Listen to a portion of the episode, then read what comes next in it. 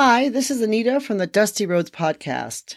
Today we're going to talk about Buddhism, and in particular, Zen Buddhism and Tibetan Buddhism.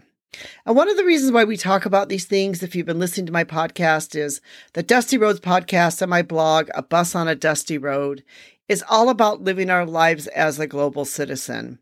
So we kind of, talk about a lot of different things, but one of the things we do talk about sometimes is about world religion or, what's the differences between some of these religions. I feel this is important because to really understand another part of the world means that you need to understand a bit about the religion or who people are and maybe why they do some of the things that they do. A case in this is that there are different types of Buddhism. And two of the main types of Buddhisms in Asia is Tibetan Buddhism and Zen Buddhism, but is not by any means the only two types of Buddhism. But I'm going to talk about some of the main differences. Now, before I do, I want to just tell a little bit of a story, because sometimes I love to tell stories, years ago, we went on a charity trip, and we drove from Chengdu, China, up into the mountains of Tibet.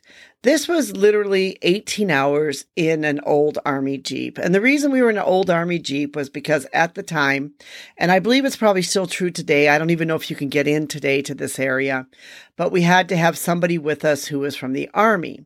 So there was a guy that worked for the army who had a Jeep, and he had the army license plate, so we could basically go anywhere. But this was an old army Jeep that essentially had no shocks, no seatbelts, and a door that kept flying open every time we kept going up these mountain passes. It was quite an adventure. And after 18 hours, I thought I probably had whiplash because we were on these dusty, dusty, dusty roads. But also it gave us an opportunity to really see some of the real life in Tibet, and to go to some monasteries that never have tourists, never have people visiting. These are monasteries that nobody goes to hardly because they just don't have foreigners that come to this part, or very, very few foreigners that come to this part of the world.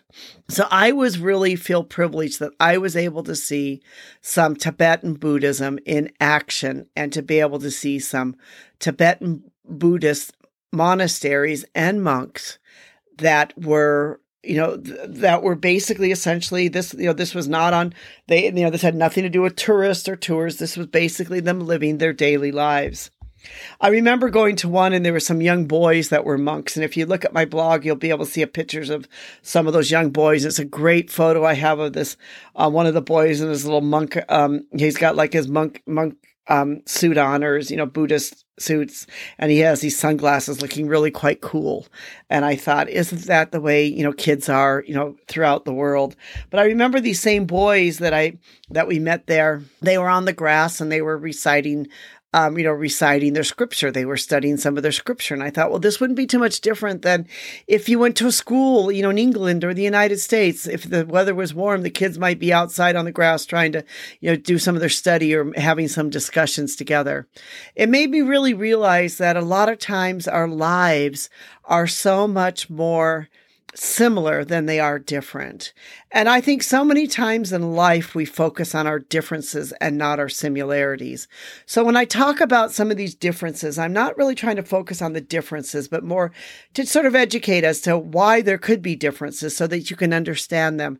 But at the same time, to understand that we also have a lot of similarities in life, that if I have learned one thing about traveling around the world and traveling to some of these remote parts of the world, is I have far more in common with people who maybe hardly even know much about me or my life, that we as humanity have far more in common than we have differences. And I think if we can live our life, living our life as a global citizen is a lot about us looking at what are our similarities, what do we have in common?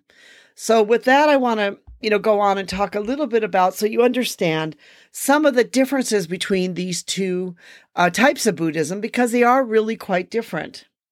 Zen Buddhism is a minimalist or a minimalism kind of Buddhism. The pendant is to live a simple life or your minimalist life is strongly influenced by Zen Buddhism. So when you see the minimalism type of Buddhism, it is a Zen Buddhism. Tibetan Buddhism is much more elaborate form of Buddhism.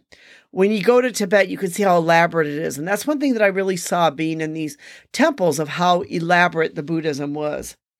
And Zen Buddhism is from Japan. So that's where you get a lot of this minimalism in Japan, where people, living their lives sort of like minimalist lives. And Tibetan Buddhism is mainly from Tibet. But what a lot of people may not understand also is that the Tibetan form of Buddhism is also in Mongolia. Zen Buddhism is kind of a mixture of the Indian, Mahayana Buddhism, and Taoism. And, Zen Buddhism began in China, then spread to Korea and to Japan. So when you go to like Korea and Japan, the chances are the Buddhism you're seeing there is a Zen type of Buddhism. And, Zen is a Japanese word, which most people think of Zen Buddhism, so they think of Japan. But the word Zen can be translated to mean absorption or meditative state.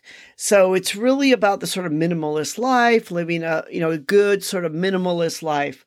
On the other hand, Tibetan Buddhism is a much older form of Buddhism that started in the 6th to 9th century. So it's really a very, very old form of Buddhism, and it came from India to Tibet. So Tibetan Buddhism is better known in the West than Zen Buddhism is. And part of this is because the Dalai Lama has been quite an important person, in the West. So a lot of Westerners know about Tibetan Buddhism.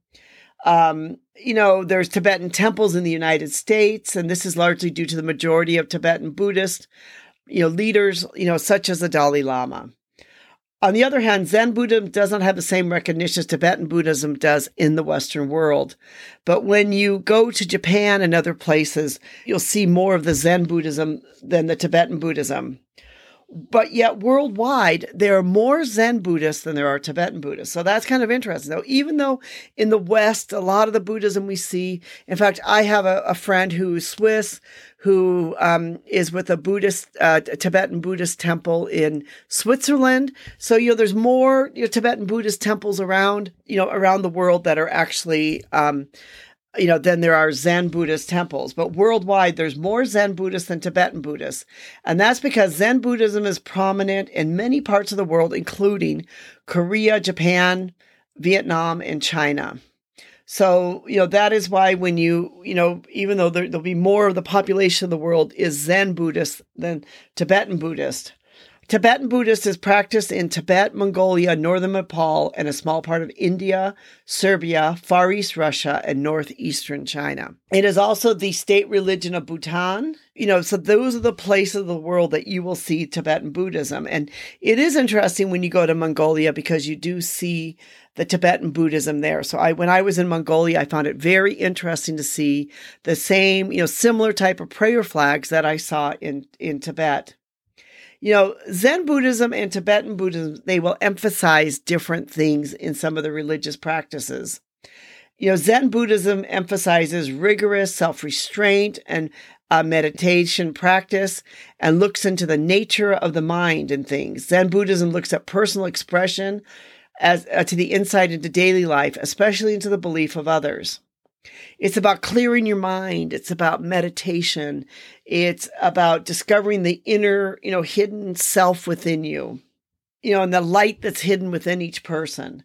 Tibetan Buddhism believes in a lot of supernatural beings.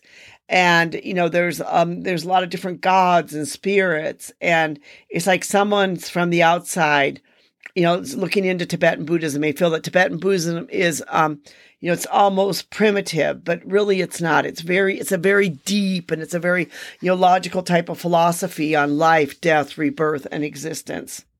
So Tibetan Buddhists they believe in sort of like a Buddhahood and enlightenment to help others achieve the same state of sort of Buddhahood. So they both have this sort of like enlightenment to it, but they have different ways of their teaching. Zen Buddhism emphasizes breath, and Tibetan Buddhism emphasize mantras. So, if you do anything with yoga, yoga has a lot of things to do with breath, but Zen Buddhism is to completely vacate your mind into a state of sort of like nothingness. And so that then you can, purge yourself of all your desires. Where Tibetan Buddhism will use mantras and visualizations, and mantras are a short prayer that thought to alter one's mind and help connect with particular Buddha or enlightened being.